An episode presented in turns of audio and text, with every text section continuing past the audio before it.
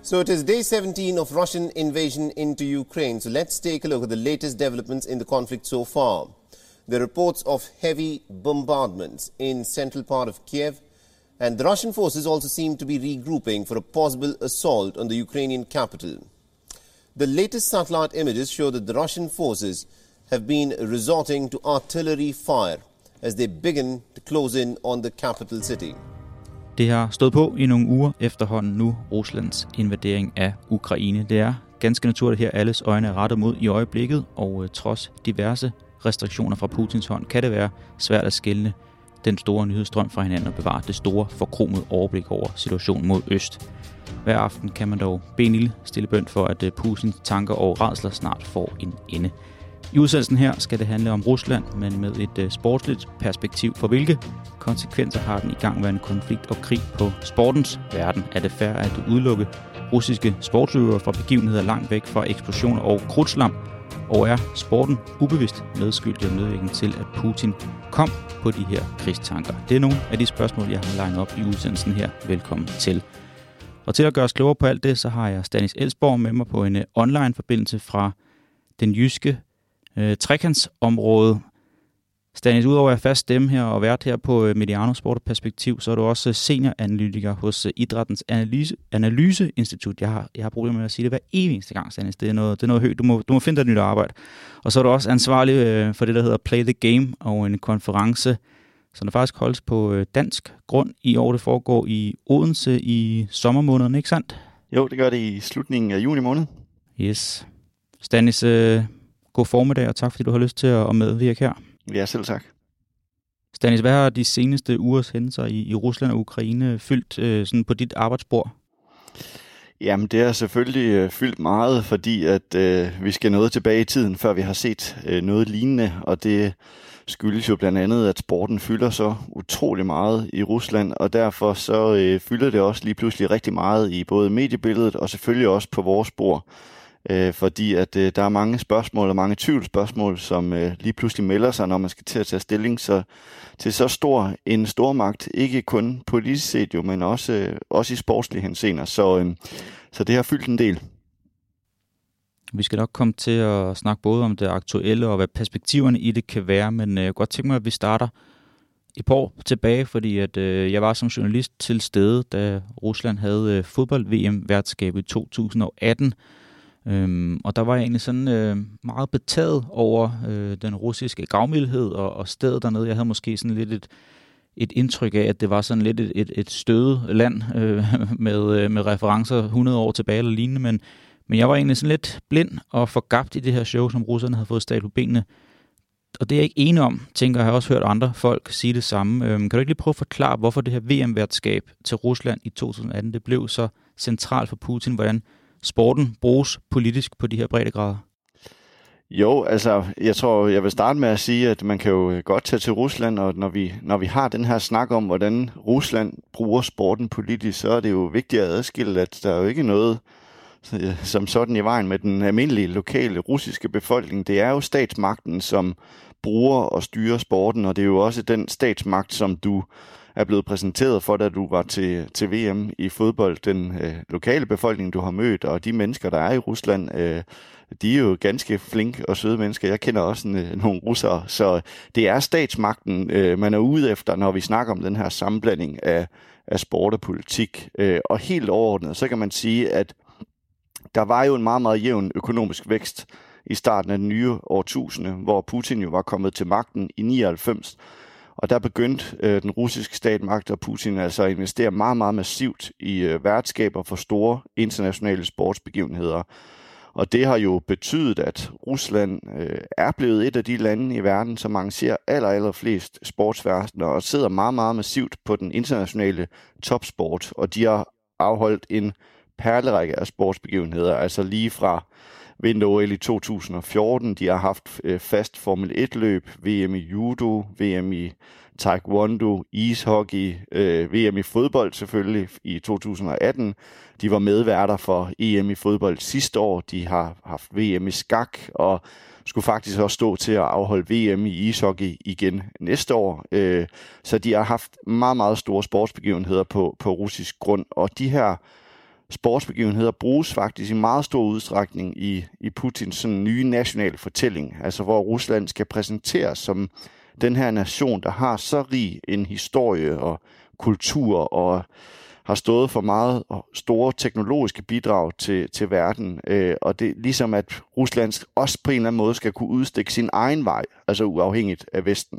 Øh, og hvis jeg lige skal tilføje til det, så skal man huske, at Rusland er jo både en gammel, men det er jo også en ny nation. Altså efter Sovjetunionens opløsning i, i øh, om, omkring 1990, så gennemgik Rusland jo en meget dramatisk sådan social, politisk og økonomisk forandring. Man forsøgte jo egentlig at overgå til den her frie markedsøkonomi, men det endte jo faktisk meget hurtigt med at blive et økonomisk mareridt, og den nye leder, Boris Jeltsin, formåede jo ikke sådan afgørende at komme, finde vej ud af den her økonomiske øh, ustabilitet eller at samle befolkningen. Og det skabte et tomrum til ja, Jeltsins protégé, var det jo dengang, nemlig Vladimir Putin. Og han så så sit snit meget, meget hurtigt øh, til at bruge sporten, øh, både til at skabe en ny national identitet, og til at fremstille Rusland som en rumpolitisk stormagt, øh, fik den russiske ortodoxe kirke ind som sådan en slags semistatsologi, og alt sammen har været koblet sammen med elitesporten, som er blevet sådan en national markør, og man vil se det i forbindelse med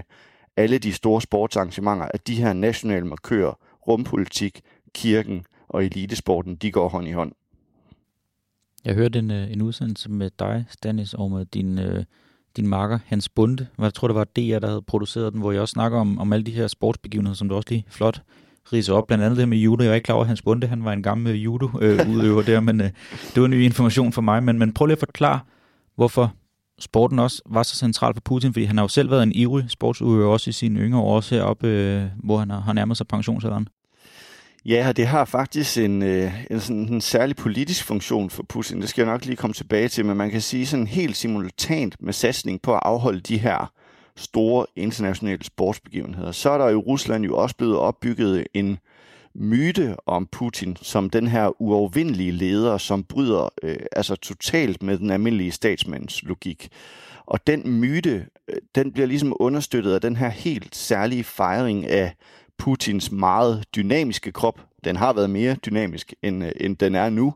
Øh, men man kan ligefrem tale om en form for, øh, Øh, ja, jeg siger Putins politiske krop, altså hvor både dyrkelsen af hans krop og skabelsen af de her kæmpe store kulisser, som jo øh, blandt andet sker igennem store sportsarrangementer, mere og mere erstatter den demokratiske dialog. Og det er så den nye form for styreform, som, øh, som Hans Bunde og, og jeg i vores bog kalder for et korpokrati.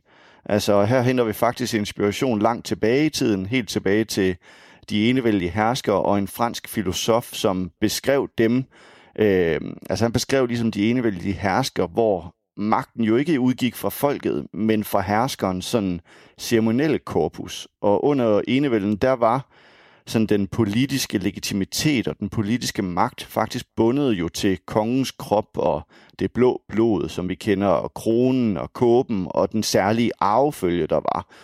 Og på den måde, så, øh, så var kongens magt jo, øh, han havde jo ikke behov for sådan at sige noget til folket, når han ligesom tronede frem på sin talerstol. Altså det blev tronstolen, blev ligesom det sted, hvor kongen ligesom kunne vise sig frem, og han talte jo ikke med, men til folket. Og det er noget af det samme, vi har set under Putins styre, at der er ligesom den her tendens, øh, tendens til i lighed med, med også Sarnes Rusland, at Putin i højere grad taler til end med sit folk. Og der er kroppen blevet et centralt symbol øh, for Putin i den magtudøvelse. Altså den ene dag bliver han portrætteret som en friluftsmand, øh, som jo rask øh, begiver sig rundt i den russiske natur, øh, ofte i bar overkrop. Den anden dag er han øh, iklædt sin judodragt og øh, er judokæmper. Øh, den tredje dag er han en jæger, men ikke sådan øh, jæger i egentlig forstand, altså som en, som nedlægger sit bytte, men som en, en, der beskytter dyret og beskytter de russiske dyr. Ligesom han for eksempel på et tidspunkt i sådan et specielt konstrueret dragefly var ude og redde udrad, altså nogle traner, som øh, var ved at blive, øh, øh, blive udryddet i Rusland, og dem reddede han ligesom væk fra den sikre død. Øh, og han mester også kunsten af at flyve en bombeflyver, køre Formel 1-biler, og han har reddet et filmhold fra en sibirisk øh, tiger, øh, og han er jo altså en af de mest travle statsledere, men han formår ligesom at iscenesætte sig selv i de her situationer. Øh, men for alt i verden, så foregår den her fejring af Putin og hans krop og hans sportslige egenskaber jo i den kæmpestore øh, øh, sportskompleks, som er i Sochi, som jo blev bygget i forbindelse med vinter-OL i 2014. Og her vil man tit se Putin spille enten ishockey, øh, og han vinder altid øh, de kampe. Senest tror jeg, han vandt en kamp 8-1, og han scorede selvfølgelig øh, alle otte mål, da man skulle fejre hans øh, fødselsdag. Så kroppen har fået en særlig betydning i Putins øh, politikudøvelse, og der ser man det ene propagandaindslag øh, efter det andet i, i russiske statsmedier. Jeg synes, det er rigtig interessant det her med, med statsledere og, og med kroppen som et virkemiddel. Nu har vi også set øh, masser af fokus på det selvfølgelig med den højaktuelle sag i Ukraine, hvordan øh, Zelensky han fremstår meget som, som folkets mand, der går rundt i hættetrøjer, og skægstubene bliver større og større for, for hver dag. Man kan se, det er noget, Macron han har forsøgt at tage til sig i Frankrig også, men, men jeg kan ikke lade være med at tænke, om der er en, en forbindelse med, at, at Putin har satset så meget på, på sport og på fysisk udfoldelse. Det er jo også øh, meget stærke ligheder til, til hæren, og det her det skal også være, være forholdsvis øh, ofte yngre mænd i, i god fysisk forfatning. Om der er et samspil mellem det, eller er det meget der overfortolker i det?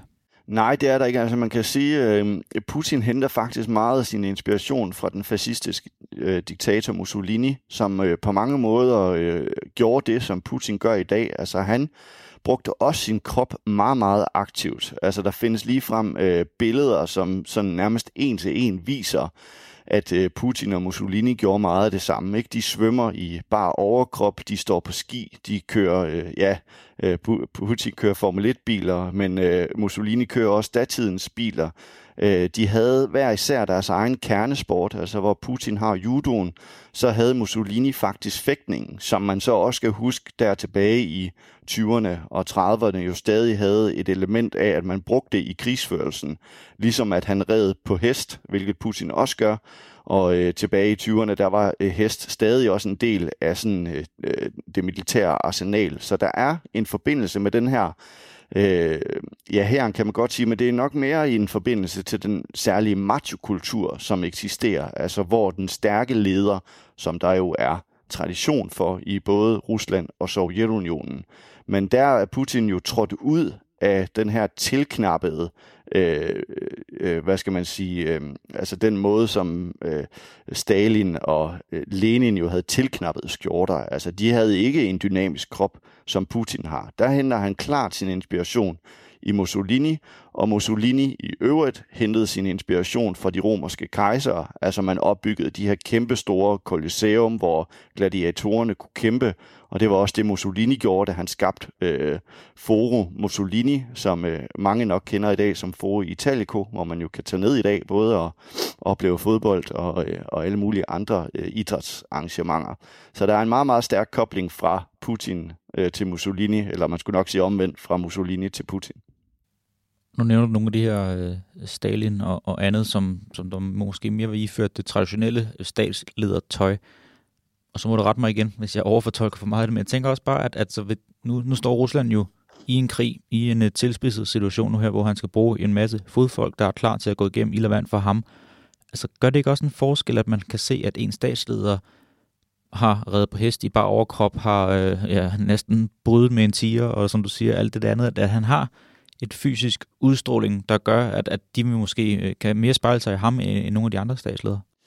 Jo, altså man kan sige, historisk set er der nogle ledere, som jo i hvert fald har sørget for at skabe den her særlige machokultur. Og man kan jo så sige øh, med Putin, som jo ikke er hverken øh, sådan særlig øh, høj eller øh, på den måde heller ikke muskuløs længere, men man skal jo ikke tage fejl af, at han jo også dyrker det her image af, at han er en gadedreng, altså som øh, voksede op og i hvert fald godt kunne øh, slå fra sig, øh, da, han, da han var mindre, og han blev så senere hen også en del af, af, af, af efterretningstjenesten KGB og så videre. Så på den måde, så har han jo i hvert fald drevet et særligt macho-image, og det er klart, at øh, det har da betydet meget, og det er også den øh, form for politikudøvelse, jeg nævner før, at kroppen har haft en særlig betydning i Putins øh, politik, og det er måske noget, som man har været en lille smule blind for, at den her brug af sporten faktisk har haft et politisk sigte. Altså Putins engagement i at holde øh, vinter i Sochi i 2014, eller VM i fodbold i 2018, eller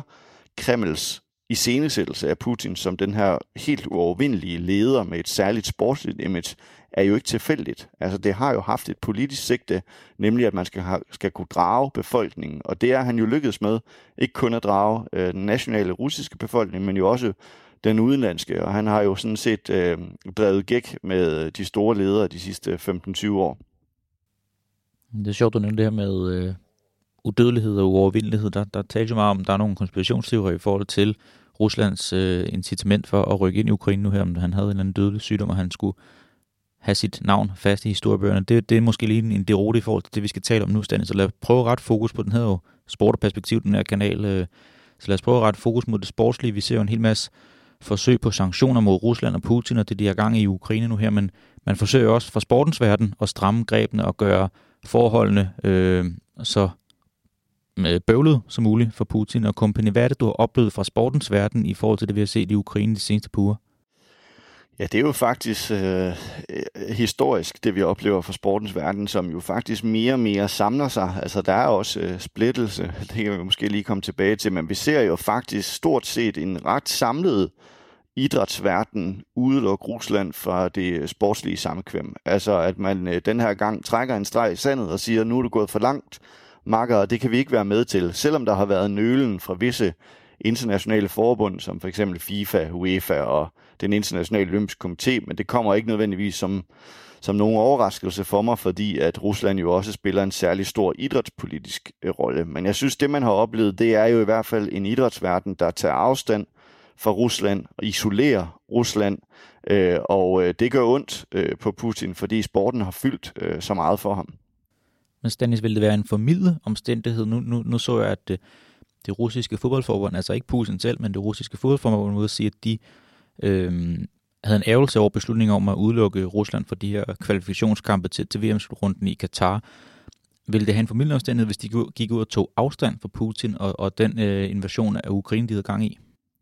Jamen, det er helt utænkeligt. Altså, der er ikke noget idrætsforbund øh, på den måde, der er løsrevet fra statsmagten i Rusland. Altså, mange af dem, der sidder på de store øh, idrætspolitiske poster, om det er formanden eller præsidenten for fodboldforbundet eller håndboldforbundet eller hvad det måtte være, øh, så har de øh, oftest en meget tæt kobling til det politiske styre, så det vil være helt øh, ekstraordinært, hvis vi ser et øh, russisk øh, præsident for et, for, altså for et nationalt forbund øh, gå imod Putin. Altså det vil virkelig overraske mig. Så vil man se et nybrud i forhold til russisk politik og russisk idrætspolitik.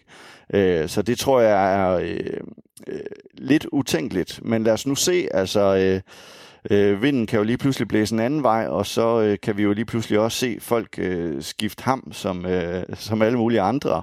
Og, øh, og det, men det, der tror jeg, at vi skal noget længere ud, før vi vil se øh, russiske idrætsledere på den måde gå imod Putin. Altså jeg er i hvert fald ikke bekendt med nogen, der gør det. Og man skal huske på, at Putin har jo meget dygtigt opbygget et idrætspolitisk netværk, som er tætte, lojale venner til Putin, som enten sidder på de nationale idrætsforbund, eller som jo også sidder i nogle af de helt store altså øh, idrætsforbund rundt omkring i verden. Så, så det, øh, det vil jeg tro var utænkeligt, men det ville da være klædeligt, hvis der var nogen, der tog afstand for det handling, han har gang i. Så det vil være noget større historisk begivenhed, end det vi oplever fra sportens verden mod Rusland i øjeblikket. Øhm, godt, Stanis. Øhm, nogle af de ting, vi har set øh, foregår, hvor at, at sporten har taget afstand fra, fra det, Rusland har, har gang i i øjeblikket. Hvordan forsøger man at ramme Putin og, og, og koblingen til krigen og invasionen af, af Ukraine?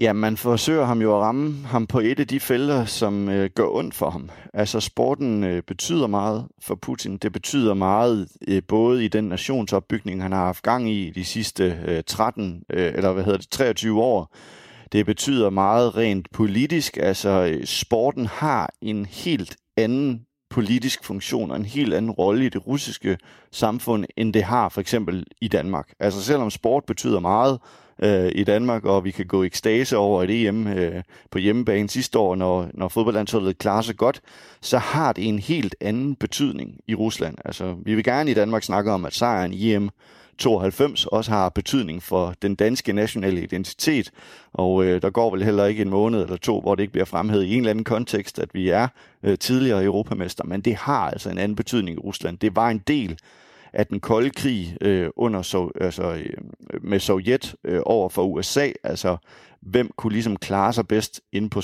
inde i sportsarenaen, altså, og dermed også, hvem stod egentlig for det bedste samfundssystem. Altså var det det kapitalistiske vest med USA i front, eller var det det socialistiske øst med øh, Sovjetunionen i front? Så derfor har det sådan en særlig klangbung i Rusland, og så har det den betydning, at Rusland har været en stormagt i sportsverdenen. De har vundet rigtig, rigtig meget. De er en øh, olympisk øh, magtfaktor.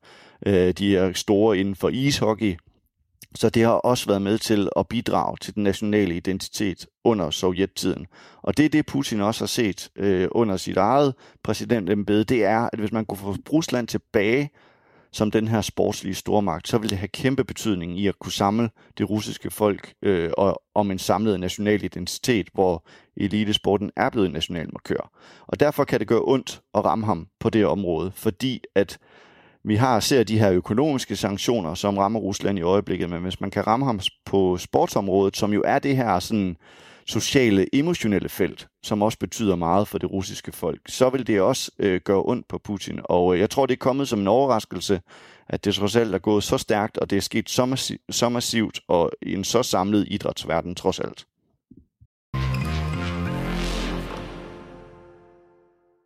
Tak fordi jeg må afbryde udsendelsen. Her kommer lige et par ord om, hvordan sådan en episode bliver til. Vi skruer i 2022 op for udsendelser om første division, Serie A, La Liga, flere andre udsendelser, vi dækker stadig Bundesligaen, selvom vi ikke har nogen partner. Det kan vi gøre fordi, og det er her, det bliver vigtigt. 1.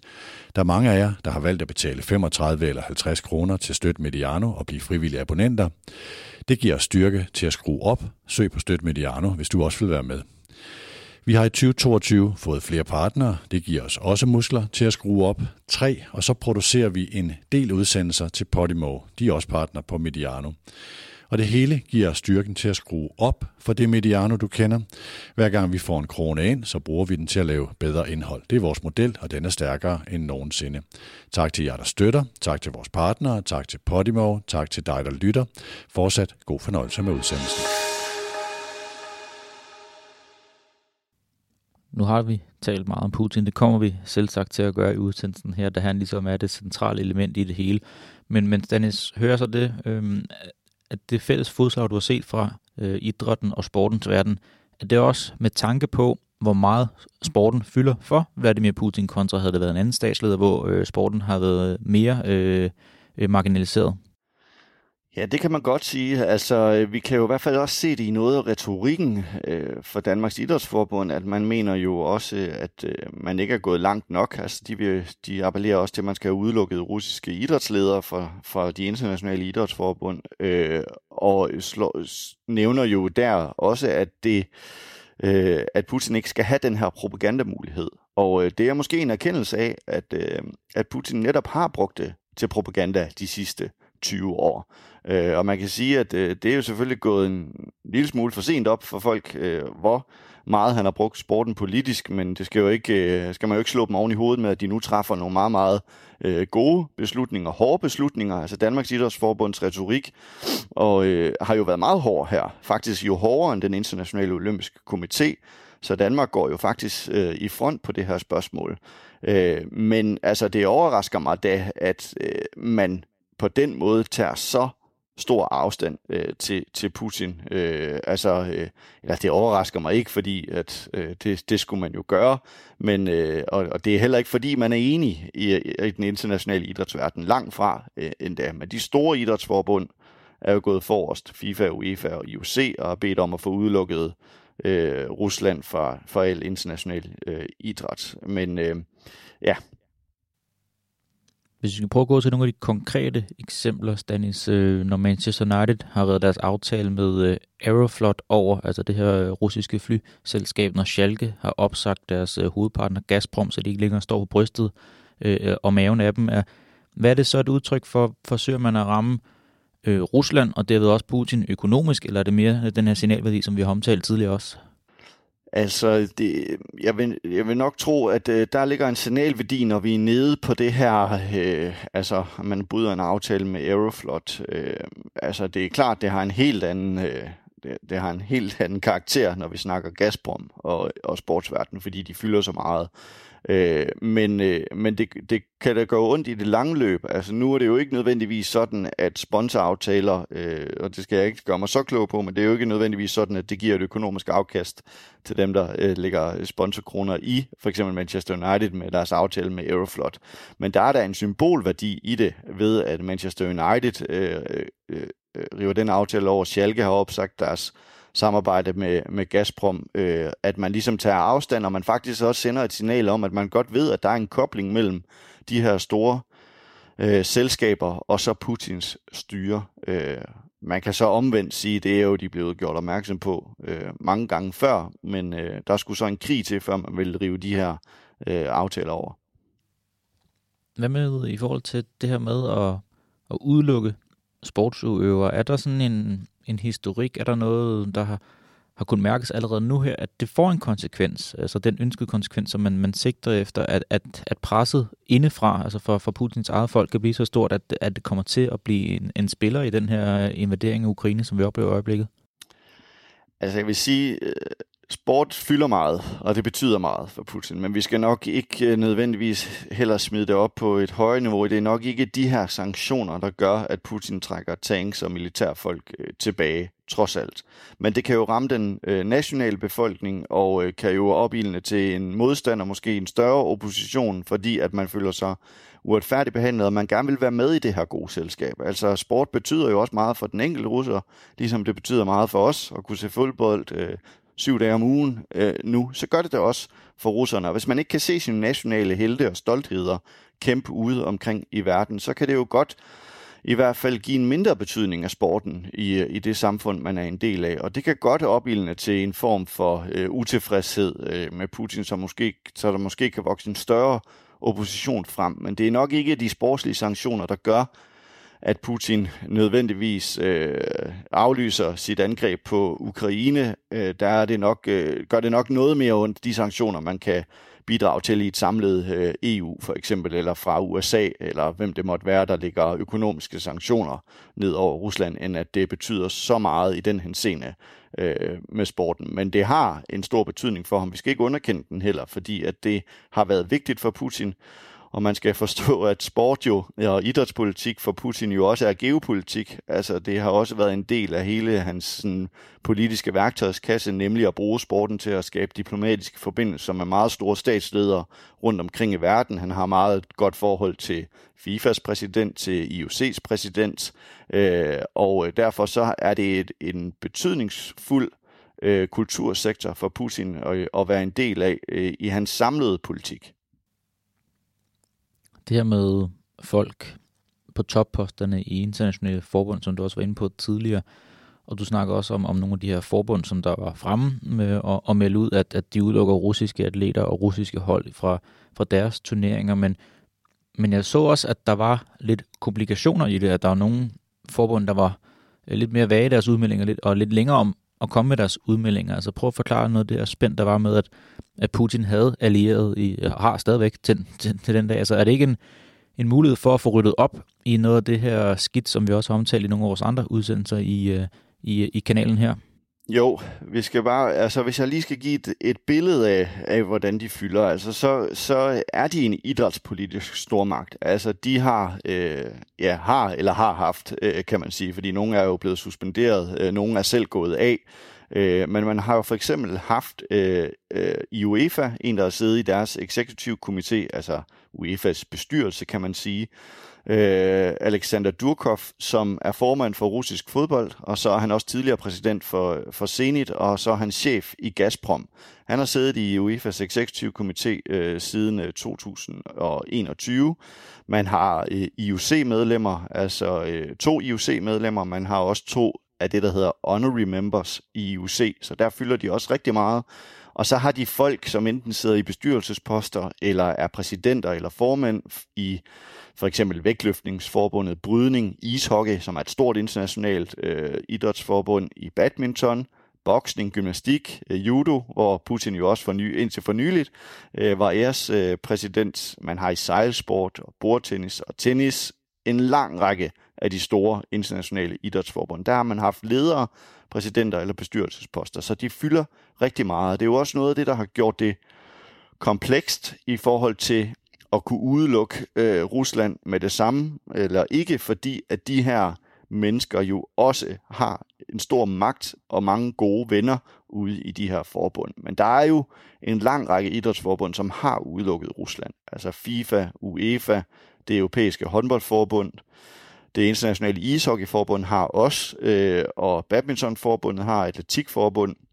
Så der er nogle af de helt store, der har gjort det, og der er også mange af de mindre. Altså øh, basketballforbundet har også, skiforbundet har, skøjteunionen, som jo betyder meget for Rusland. Altså øh, øh, kunstskøjteløb betyder jo en, en, en meget for, for den russiske nationale identitet, ligesom ishockey gør.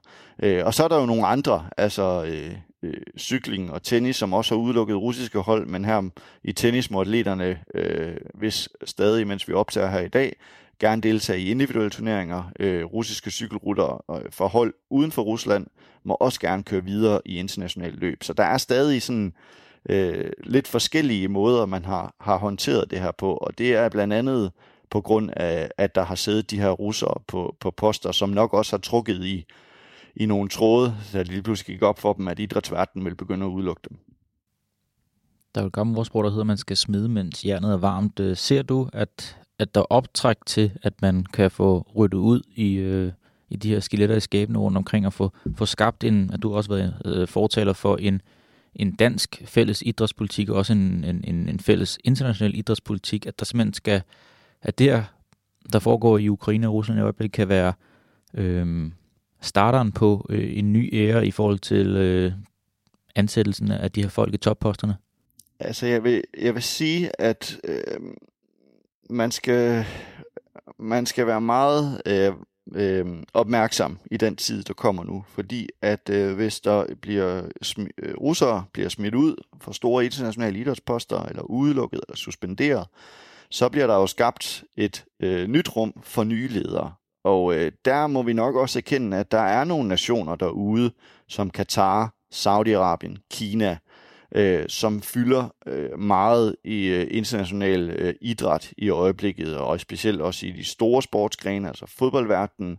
Øh, og øh, vi ser jo sådan set øh, mange af de her øh, forbund, altså FIFA for eksempel, have et meget, meget nært og tæt forhold til de her mere autoritære stater. Så man kan også være bange for, eller jeg kan være bange for, at det vil være de ledere, der vil fylde ud på de her russiske poster, øh, hvis det er. Nu skal man huske, at der er jo faktisk mange af forbundene, hvor man stiller op til valg og bliver valgt ind, øh, og der kan man jo selvfølgelig fra dansk side prøve at præge i den retning, man synes, idrætten skal gå. Altså Danmarks Idrætsforbund slår jo til tromme for en mere demokratisk og åben idrætsverden, vi har en kulturminister, som arbejder øh, faktisk ret dygtigt i de regi og de forer, som hun kan arbejde i, og har været meget markant her i forbindelse med, med Rusland, også på sportsområdet, men jo generelt øh, på kulturområdet i forhold til, hvad der skal ske øh, med russere.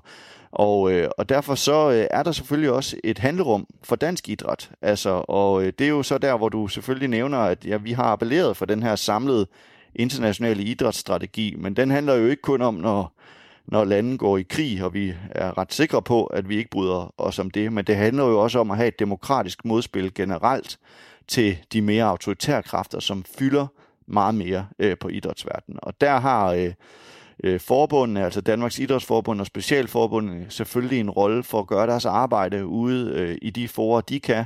Politikerne har en spilleplade, som øh, de kan bruge mere aktivt, og som vi jo ser en kulturminister øh, faktisk gøre, og har gjort det seneste øh, helve til, til hele år. Og øh, måske kan den her russiske invasion og den her, synes jeg så trods alt, erkendelse af, at sport og politik, det er meget, meget tæt øh, forbundet, og øh, at man måske ikke har haft helt det svar, man gerne vil have over for russerne i, i tide, da de har sat sig på, på den idrætspolitiske magt. Måske kan det også give en forståelse for, at, at Danmark og de aktører, vi er i Danmark, skal gøre noget mere og en, en mere fælles indsats, altså arbejde ud for nogle af de samme værdier i international idrætspolitik. Øh, det kunne da være øh, et, godt, øh, et, et godt fremskridt i den her ulykkelige tid.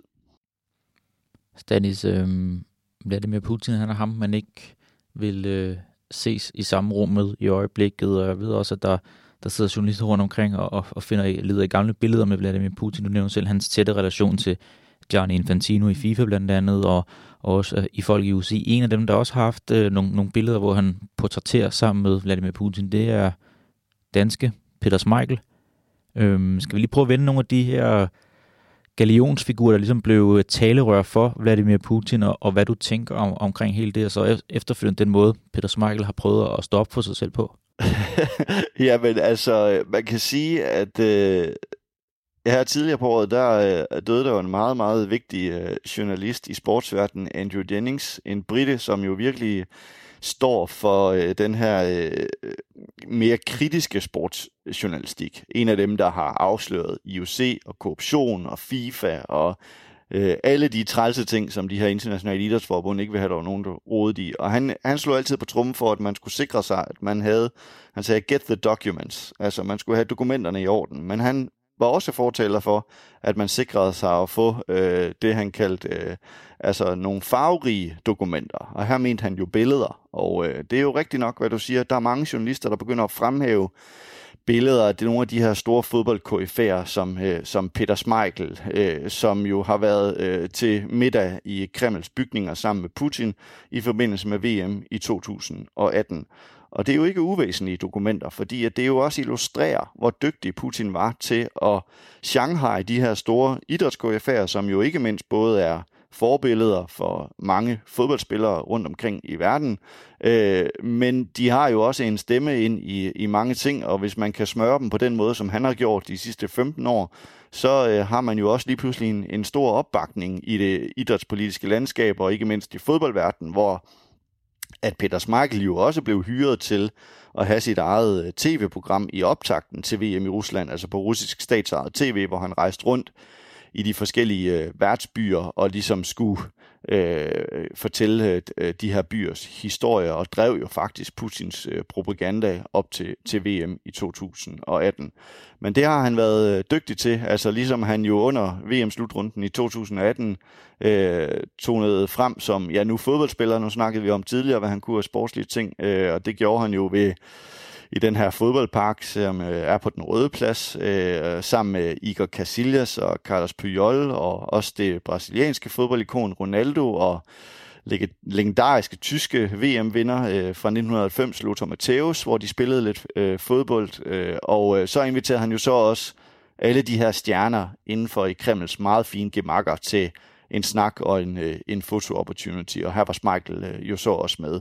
Så han har på sin vis også været rigtig dygtig til at bruge den del af sporten, altså få nogle af de her store øh, profiler fra sportens verden over på sin side, eller jeg ved ikke, om man har fået dem over på sin side, men han har i hvert fald kunne bruge dem i sin, øh, i sin propaganda.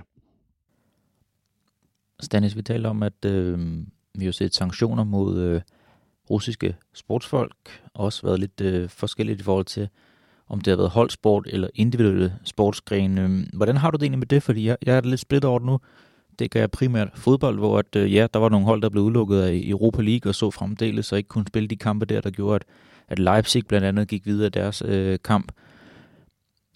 Og så kigger jeg på, at jeg også kom til en, en tennisfinal for nylig, hvor André Rublev, øh, russer, han vandt, hvor han så sendte en hilsen på det her med, at man, man, man sætter sin signatur på kameralinsen efterfølgende, hvor han bare skrev no war, også hvor jeg tænkte, okay, hvad får der konsekvenser for den her 24-årige russer, øh, der er i top 5 i, i verden på, på herre siden. Altså, sådan, hvad, hvad får der konsekvenser for det? Men også, at, at han kan spille videre sammen med Daniel Medvedev, der lige har været verdens nummer et inden for tennisen. Du nævner selv det her med, at cykelrytter må gerne cykle, hvis de repræsenterer et, et fransk eget hold eller et tysk eget hold. Jeg ved, du også er inde uh, Counter-Strike, så der så en kamp i går, hvor Virtus Pro, der er et russisk hold, de lige pludselig hedder noget andet nu her, og så spillerne har bare ikke flag repræsenteret ud for deres, uh, deres gamer-navn der, altså at man kan kan have sådan lidt forskellige billeder i forhold til, om det er holdsport eller individuelt øh, præsterende sport. Hvordan har du med det? Ja, men jeg synes, der er flere aspekter i det. Altså, jeg synes, at øh, der er jo ikke noget, der er rimeligt øh, lige i øjeblikket i den her verden. Altså, det er heller ikke rimeligt for den enkelte russer, at der bliver øh, lagt den ene økonomiske sanktion øh, efter den anden ned over Rusland, som i sidste ende kan gå ud over øh, privatøkonomien for den enkelte russer. Det synes jeg, det er jo heller ikke rimeligt. Øh, og øh, det, kan, det er da også øh, uheldigt og træls, at det skal gå ud over øh, individuelle atleter eller, eller holdsport øh, øh, for, for russere. Men øh, jeg må også sige, at hvis man skal kunne ramme Putin, hvor det gør ondt, så bliver der nødt til at blive lavet nogle af de her kollektive sanktioner. Altså ligesom at man laver store økonomiske sanktioner, så kan sporten også yde sit bidrag til at lave sportslige sanktioner. Øh, og så er det klart, at der vil jo være øh, en, en gråzone. Jeg tror også, man skal huske på, altså, hvem er det, man udelukker? Altså, hvad er det for noget, Putin bruger i sin propaganda? Jamen, det er jo, når nogen repræsenterer Rusland, og man kan bruge det til at fremvise, hvor stort og mægtigt et land er, øh, Rusland er i sportsverdenen. Det er, når landshold stiller op og kæmper for de russiske farver, at Putin bruger det i sin propaganda. Øh, det er noget lidt andet. Altså, jeg blev også forholdt et spørgsmål på en øh, radiokanal en dag, hvor, øh, hvad jeg vil sige til, at vi havde en, en kvindelig dansk, eller ja, hun var så ikke dansk, men vi havde en kvindelig russisk dommer i den danske basketballliga. Og jeg synes, når man begynder at drive debatten derud, så mister vi fokus på det, det handler om, nemlig den måde, Putin har brugt sporten politisk på. Og der må vi altså kunne lave en form for skælden, og ikke nødvendigvis skulle straffe en, øh, en russer, der dømmer nogle, øh, nogle kampe i, i Danmark. Og øh, det gælder også nogle af de, de eksempler, du nævner der, men det er et dilemma, og det er svært for de internationale idrætsforbund, men man må gøre sig klart, at vi så vidt muligt skal indskrænke Putins mulighed for at bruge sporten politisk. Man kan sige, det her eksempel med, med Rublev, der, der ikke bare sætter sin øh, uh, signatur med sit navn på, på den her kameralinse, men skriver no war, jeg ved, at, at du og, og dit marker Andreas i kanalen har også talt meget om det her atletaktivisme, og vi så også her for, for ganske nylig her, hvor vi optager øh, torsdag formiddag, at, at den her øh, kvinde på, på, på tv, en reporter, en, en journalist, øh, gik frem med et skilt øh, bagved en nyhedsudsendelse. Altså, at der begynder at være de her aktivistiske ting der. Har det egentlig overrasket dig, øh, at det finder sted øh, i, nu her? Ja, jeg vil sige, at øh, når vi beskæftiger os med, med lande som Rusland og Kina og Saudi-Arabien, og vi kunne også tage Hvide Rusland med ind her, så er det altså ikke nogen nem opgave som idrætsudøver at gå imod systemet. Altså, øh, og øh, den, øh, øh altså øh, Rublev, du nævner, som øh, skrev No War på, på, øh, på kameraet her, vender nok ikke tilbage til Rusland lige forløbigt, kunne jeg forestille mig. Og hvis han gør, så... Øh, så kan det jo være til en meget, meget hård behandling, som vi har set med mange hviderussiske atleter, som jo faktisk også gik op mod styret for, ja, det er jo så ved at være et, et par år siden, øh, som jo i hvert fald ikke ønsker at vende tilbage til Hvide Rusland. Vi havde også en, en hviderussisk atlet, som jo øh, kom i, ja, øh, ja, ikke håndgemænd, men øh, blev øh, uenig med sit, øh, sin sportsautoriteter under OL i Tokyo, og jo ikke havde lyst til at vende tilbage til Hvide Rusland efter øh, OL, og jo faktisk nu er i Polen øh, og har et humanitært visum der. Så det overrasker mig, når man ser øh, russiske atleter på den måde faktisk gå imod mod styret, fordi det er ikke nogen nem opgave i et land, hvor idrætten er meget, meget topstyret og meget politisk styret. Så det, øh, ja, det, kan, det kan godt overraske mig øh, en lille smule, når atleter øh, gør det. Og vi har også set det modsatte. Det kommer jeg lige til at tænke på nu her. Øhm, jeg tror, det var inden for, for atletikken, eller var det for, for gymnastikken, med, med, med en ung herre, blandt andet med det her sæt på, på brystet. Kan du ikke lige prøve at forklare, hvad det betyder, og er det sådan modpolen til ja, det er jo aktivisme, det, vi, men det er bare det, den anden vej? Ja, det er jo det, man virkelig ikke øh, ønsker i den her tid. Det er jo, at atleter, der lige frem viser sympati med Putin og sympati for Putins invasion af Ukraine. Altså, vi har den her øh, unge gymnast, som jo, øh, jeg tror, han vinder ja, bronze øh, eller sølv, og så står på medaljeskamlen med det her sæt på brystet, som jo er et sæt, man også ser på nogle af de militære køretøjer, som øh, Rusland har sendt ind i Ukraine.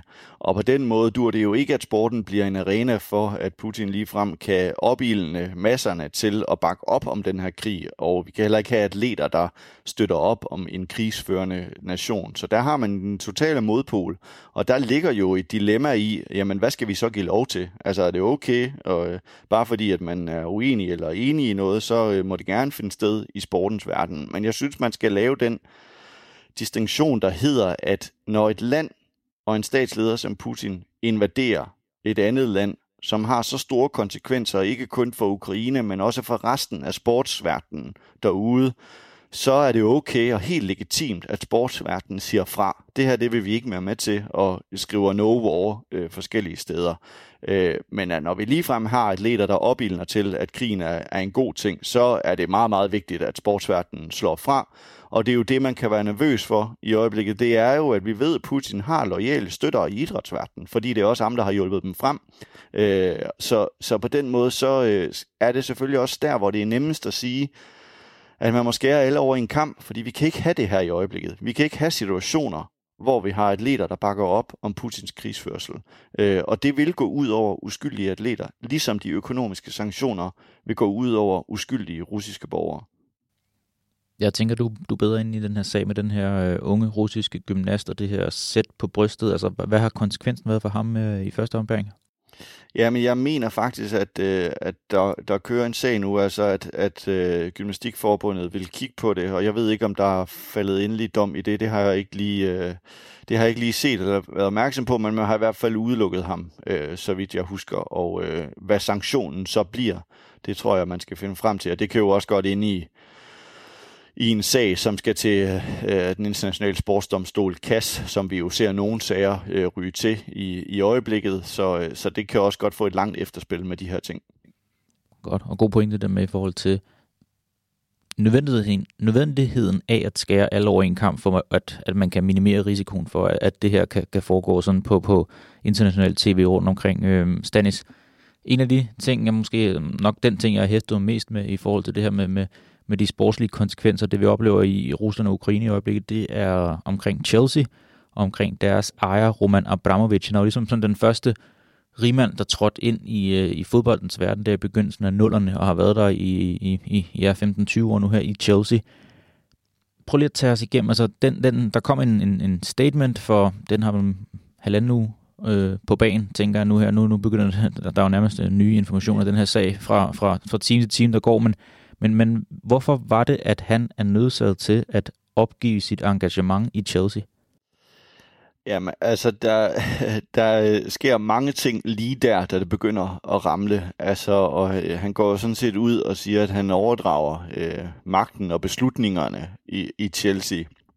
Og jeg tror jo, at han ret hurtigt øh, lurer, at det kan ende med meget alvorlige øh, sanktioner fra, øh, fra det britiske, altså øh, for ham derovre øh, i Storbritannien. Og derfor begynder han jo måske at prøve at signalere, at han øh, jo sådan set ikke nødvendigvis øh, bakker op om krigen, og jeg tror endda også, han snakker om at, øh, at donere penge til øh, ukrainske krigsoffre. Og øh, derfor prøver han måske at lave en løsning, som vil gøre, at man ikke vil sanktionere så hårdt over for ham indtil at det jo ender med det, at man sanktionerer enormt hårdt. Altså, øh, og at, øh, nu kan, kan jeg ikke lige huske øh, sanktionerne på stående fod, men som jeg vidt husker det, ender det jo også med, at hvis han trods alt skal kunne sælge den klub, så vil han ikke få nogle af pengene eller noget af overskuddet, og der har været massive øh, sanktioner i forhold til Chelsea, i forhold til, at man ikke må købe, øh, købe spillere, og og så videre. Så det har jo betydet meget, men jeg tror for Abramovic var det jo måske et forsøg på at signalere, at den kobling til Putin, som alle har snakket så meget om, den, var mås- den er måske ikke så tydelig, øh, og måske havde han sine penge mere kært, end han havde til sit forhold øh, til Putin. Øh, og prøver så at finde alle mulige øh, måder, måske at komme ud af det på, men det er jo så ikke lykkedes, og øh, det er jo også godt, og øh, det man kan sige, det er, det der jo så er i den sanktion, hvor man skriver, at nu har man fundet ud af, at der er et meget, meget tæt forhold med, mellem Abramovic øh, og Putin. Det er jo ikke noget, man har gjort så meget i øh, inden da, fordi at man måske også var en lille smule glad for de penge, Roman Abramovic bragt ind i, øh, i, øh, i engelsk fodbold. Øh, så det er en lille smule øh, ærgerligt, at man på den måde, at det først er nu er gået op for folk, at Abramovic og Putin faktisk har et meget, meget tæt forhold, og at Abramovic har spillet en afgørende rolle i Putins sportslige projekt. Altså, øh, og det er helt givet. Han har hjulpet ham med ufattelig mange ting, øh, ikke mindst forbindelser og, øh, og også penge. Altså, og det har de her oligarker jo generelt i Rusland altså bidraget til Putins sportslige projekt. De lagde også mange penge i vinter i 2014. De lagde også penge i, øh, i VM i fodbold i, i 2018. Og Obramovic og Putin har et tæt forhold, øh, og øh, der tror jeg, at, at Obramovic var ude i et forsøg på at få mindst mulige øh, sanktioner.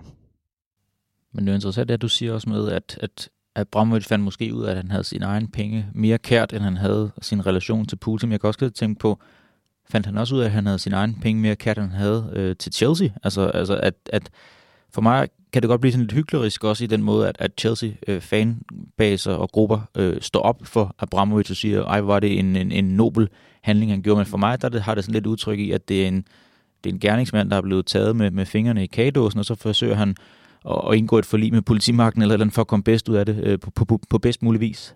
Ja, jeg synes, at man oplever jo endnu en gang, at sportsverdenen kommer øh, senere end realiteterne. Altså forstået på den måde, det går simpelthen, det er simpelthen gået for sent op, hvem Abramovic er, og hvad det er, han, øh, at øh, han er, er i Chelsea for. Altså, og, øh, og det er jo det samme vi, debat, vi har omkring Manchester City. Det er samme debat, vi har haft de sidste, øh, ja nu er det jo to år siden, at Newcastle første gang sendte et bud på, øh, eller undskyld, at Saudi-Arabien sendte et bud på Newcastle.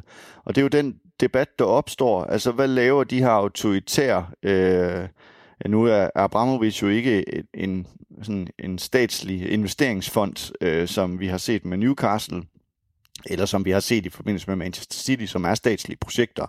Men han har en tæt kobling til, til Putins styre, og, øh, og det er klart, at det går en lille, det synes jeg er gået en, en smule for sent op for idrætsverdenen, men det gælder jo ikke kun fans. Jeg synes jo også, det er gået alt for sent op for de autor- idrætsautoriteter, der sidder derude, og idrætsledere. Altså, de har jo meget, været meget glade for de her øh, store penge, som Abramovic kan komme med, eller en investeringsfond fra Saudi-Arabien kan komme med. Det, det har man jo været interesseret i, og fra den internationale olympiske komité har vi jo set det gang på gang i afholdelsen af OL, altså som har været i Kina i 2008, det har været i Rusland i 2014, det har lige senest her for øh, en måned til to siden været i Kina igen.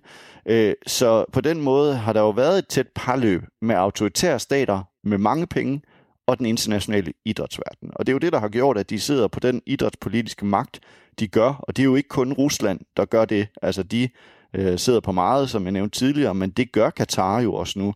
Saudi-Arabien er på vej med enormt mange penge. Altså det bliver nok nogen af dem med de aller, aller flest penge, vi vil se trænge ind i sportsverdenen de næste 5 til 10 år, med mindre at det nu går op for øh, idrætsverdenen, at det er nok ikke så god en idé altid at have det her tætte intime samarbejde med autoritære stater. Øh, men det vil overraske mig, fordi nu opstår der måske et hul, hvor russerne bliver kørt lidt ud. Øh, måske, altså nu må vi jo se, altså det afhænger jo meget af, hvad, hvad Putin har i sinde, og hvor lang den her krig øh, skal, skal vare, fordi hvis den slutter relativt hurtigt, så kunne jeg forestille mig, at der vil være en del af idrætsverdenen, der hurtigt byder Rusland øh, tilbage i varmen, øh, men det kan blive en stor stor kamp, hvad der skal ske i de forskellige idrætsforbund. Øh, men ja, altså øh, generelt set synes jeg, at store dele af, af idrætsverdenen jo ikke nødvendigvis øh, har fået øjnene hurtigt nok op for den her øh, pengestrøm, som meget stærke øh, oligarker er kommet med i sportsverdenen, men også som stater øh, har kastet ind i idrætsverdenen. Og det har ikke øh, båret noget godt med sig.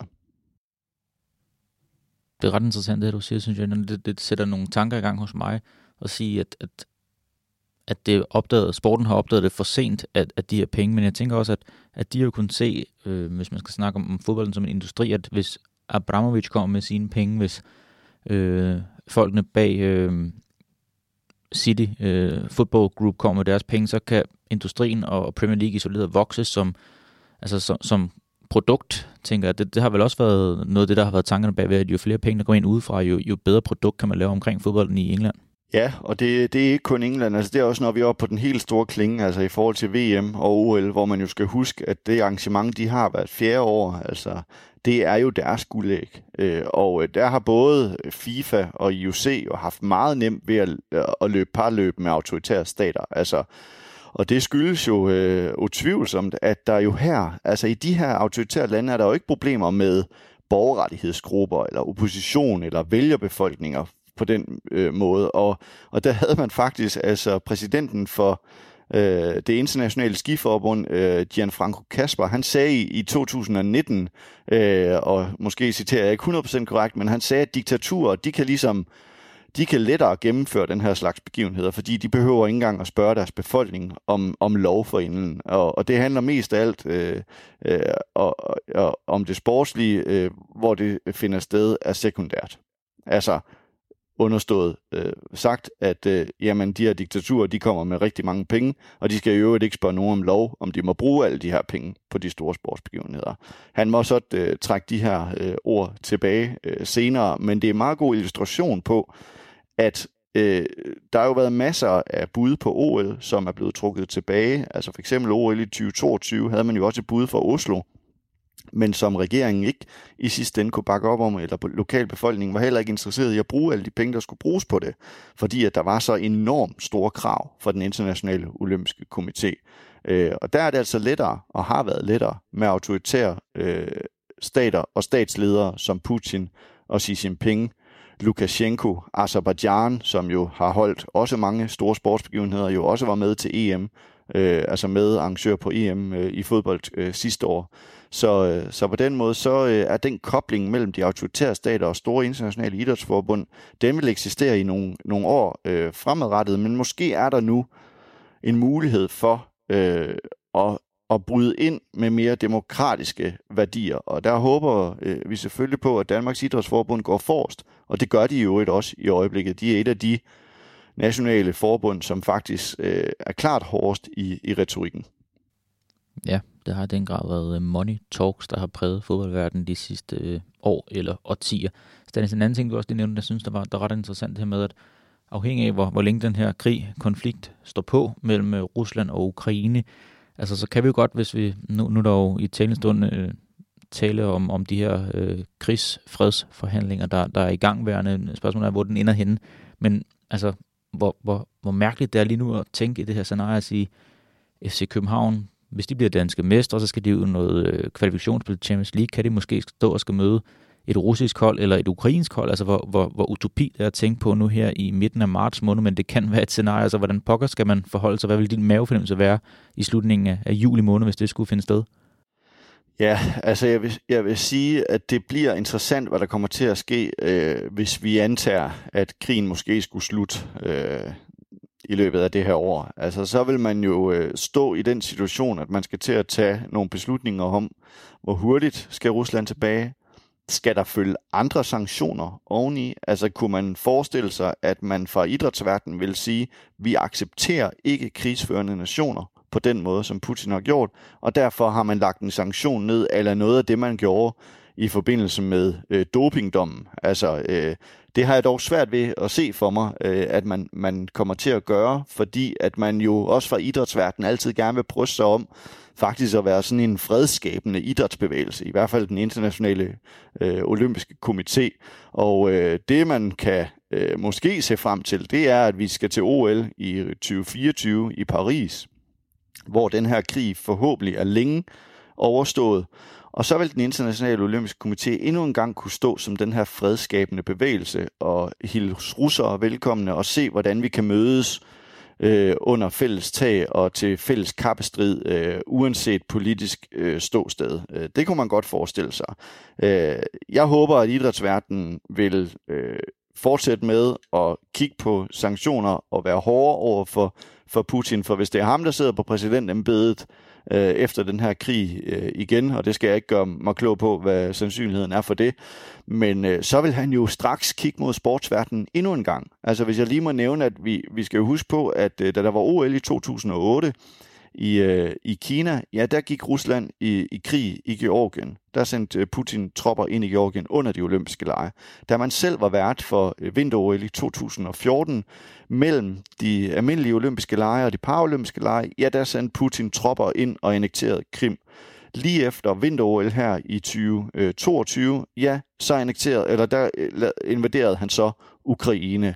Hvad gør han næste gang, der er OL i 2024, eller der er VM i 2026? Altså bruger han så også den nationale eufori, som man er dygtig til at oparbejde øh, under sporten, til at i gang sætte en ny krig, som han har lyst til.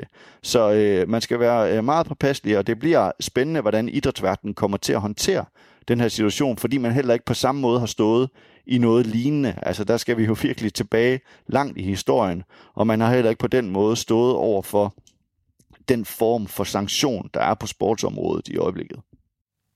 Ja, det var da et øh, lidt kedeligt billede, du fik tegnet her i forhold til sammenhæng mellem øh, de, de sportslige begivenheder og hvad der har foregået med, med, med Putins øh, bagtanke omkring det.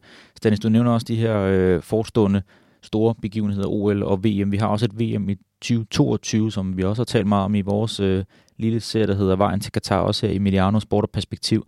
Jeg kan ikke lade med at drage nogle paralleller til det og sige, at det, det helt store oplagte spørgsmål for mig er at sige, lige nu har vi set en sportsverden øh, sige fra, vi har set sanktioner mod Putin og Rusland i øjeblikket. Hvorfor pokker har der ikke foregået noget lignende i forhold til Katar og deres styre og øh, deres øh, VM-værtskab her senere på året? ja, altså jeg, jeg, for, jeg, jeg forstår godt spørgsmålet, men jeg synes også, øh, jeg synes faktisk godt, at øh, der, er den, der er den forskel, at vi taler altså her om en krig. Altså vi taler om en statsleder, der går ind i en suveræn stat øh, og invaderer landet og skaber krig og kaos øh, over for civile også. Øh, når jeg alligevel godt kan forstå spørgsmålet, så er det jo klart, fordi at vi jo her snakker om en, en idrætsverden, som jo i hvert fald på en eller anden vis står op for nogle værdier. Og det er jo det, vi har savnet i forbindelse med Katar.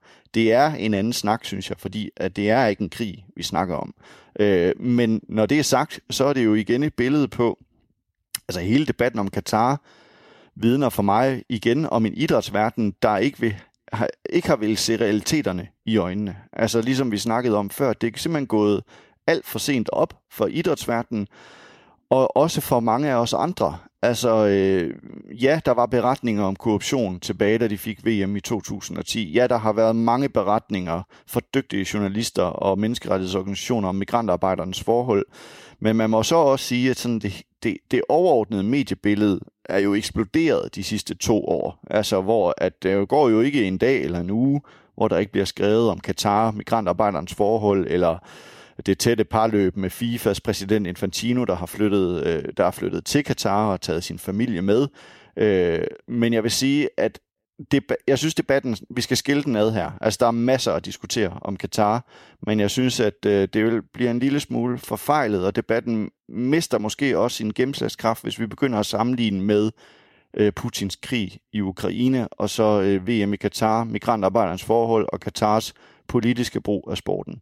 Når det så er sagt, så skal vi jo være opmærksom på, at den måde Putin har brugt sporten på de sidste 23 år, det er jo præcis samme måde Katar har brugt sporten på i de sidste 15 år. Altså netop har brugt den politiske til at skabe diplomatiske forbindelser, til at skabe et bedre image af landet, til at diversificere deres økonomi, øh, til at skabe meget tætte forbindelser med de vigtige idrætspolitiske ledere, men også andre statsledere. Så der er øh, faktisk en meget, meget tæt øh, sammenhæng mellem Putins sportslige strategi og Katars sportslige strategi. Og det er måske der, vi skal til at, at, at, øh, at være på vagt øh, og sikre os, at vi måske kan have et mere demokratisk modsvar og et europæisk øh, modsvar i EU til Katars massiv indtrængen i sportsverdenen, fordi de vil udnytte alle muligheder til, hvis der bliver åbnet, øh, altså hvis russere bliver udelukket, eller øh, tage, nogle, at, at tage noget af den idrætspolitiske magt, som Rusland vil miste, der vil Katar stå helt klar sammen med Saudi-Arabien og Kina til at, til at udnytte det hul. Stanis, som altid øh, masser af gode perspektiver og øh, øjenåbner for mig, når jeg sidder og lytter til, til det, du siger her.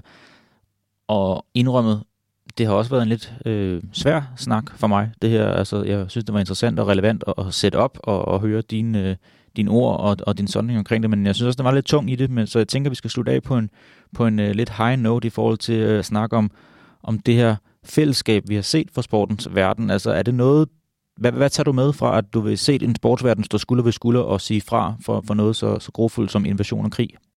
Jamen, det synes jeg jo er enormt positivt. Det viser selvfølgelig både den øh, kraft og den magt, som sporten har, både når det gælder positive emner, men jo også når det gælder det negative. Det er jo derfor, sporten er så attraktivt et område for alle ledere og statsledere øh, rundt omkring i verden. Uanset om det er mere demokratisk sindede nationer eller det er autoritære lande, så er det jo fordi sporten har en helt særlig samlende øh, kraft og fascinationskraft over for øh, meget store dele af verdens befolkninger.